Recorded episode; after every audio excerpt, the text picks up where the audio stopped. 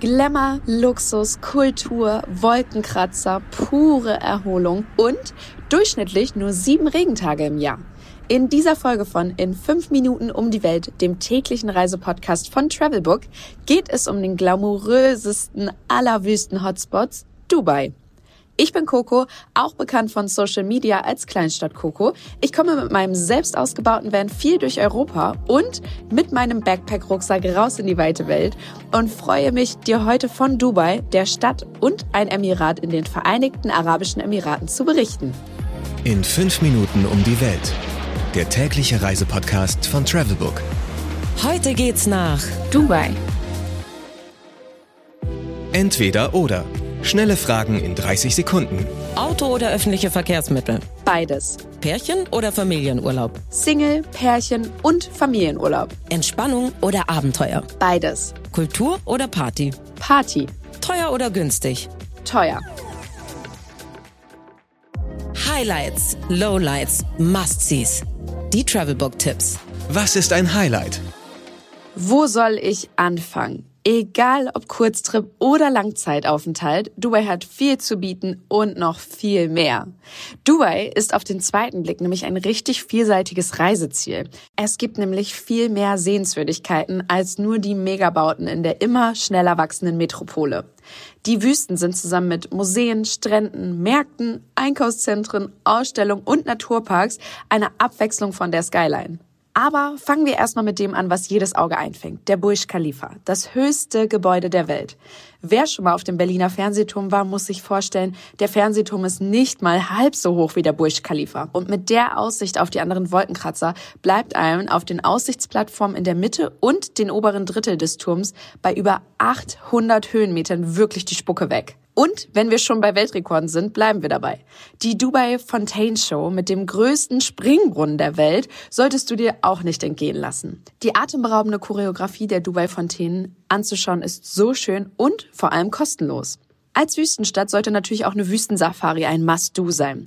Neben dem beeindruckenden Naturschauspiel der vielen Sandkörner gibt's außergewöhnliche Aktivitäten zu erleben.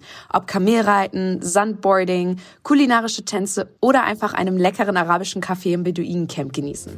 Mein persönlicher Geheimtipp. Und wem jetzt noch nach Shoppen ist, der findet in der Dubai Mall und Emirates Mall Läden aus aller Welt mit zusätzlichen Attraktionen wie dem berühmten Indoor-Ski-Areal in der Emirates Mall oder dem Dubai-Aquarium in der Dubai Mall. 5 Minuten habe ich nur, oder? Dann werfe ich nur noch fix die großartigen Themenparks, die künstlich in Form einer Palme angelegte Halbinsel, den Burj Al Arab und die weißen Sandstrände mit tollen Promenaden ein. Geld, Sicherheit, Anreise. Die wichtigsten Service-Tipps für euch. Wie viel Geld sollte man für eine Woche einplanen? Insgesamt ist Dubai auf jeden Fall kein günstiges Pflaster. Wenn du es nämlich so richtig krachen lassen willst, kannst du hier schnell ein kleines Vermögen lassen. Ich würde sagen, plane pro Tag mindestens 100 € bis 150 ein, inklusive Hotel. Ein Essen in einem normalen Restaurant zum Beispiel kostet nämlich rund 20 €. Klar, es gibt natürlich auch ein großes Angebot an Fastfood-Ketten, die sind günstiger.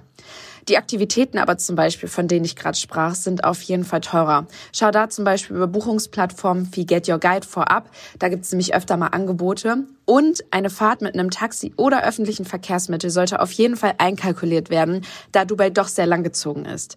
Ein Tagesticket für die Metro zum Beispiel liegt bei ca. 5,50 €. Eine Taxifahrt meist zwischen 10 bis 15 €. Was macht man am besten, wenn es regnet? Naja, also abgesehen von den wirklich nur durchschnittlich 7 Regentagen im Jahr, gar kein Thema. Die Einkaufszentren sind wirklich eine mega Tagesbeschäftigung. Welche Gegend ist ideal für die Unterkunft?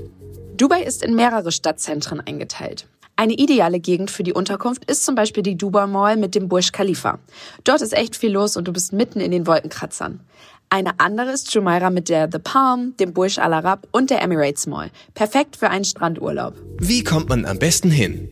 Direktflüge aus Deutschland dauern ca. 6,5 Stunden und es gibt aus vielen Städten wie zum Beispiel Frankfurt, Hamburg, Düsseldorf, München und Hannover Anbindung. Weltspeisen.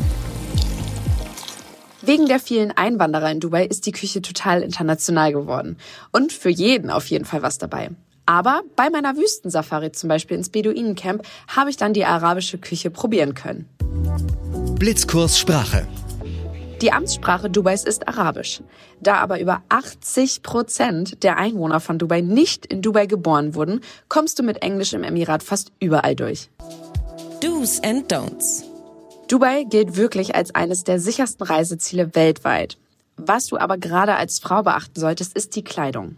Du solltest dich generell nicht zu knapp kleiden. Es gibt zwar keine offiziellen Regeln, aber mit Klamotten, welche Knie und Schultern außerhalb vom Strand natürlich bedecken, kannst du nichts falsch machen und zeigst außerdem Respekt gegenüber der Kultur. Das war's auch schon wieder. Ich hoffe, du konntest mit meinen Tipps etwas anfangen und hast jetzt richtig Lust bekommen, Dubai zu bereisen. Falls noch offene Fragen sind, schreib mir gerne auf Instagram. Und zum Schluss gibt es noch einen akustischen Mini-Urlaub.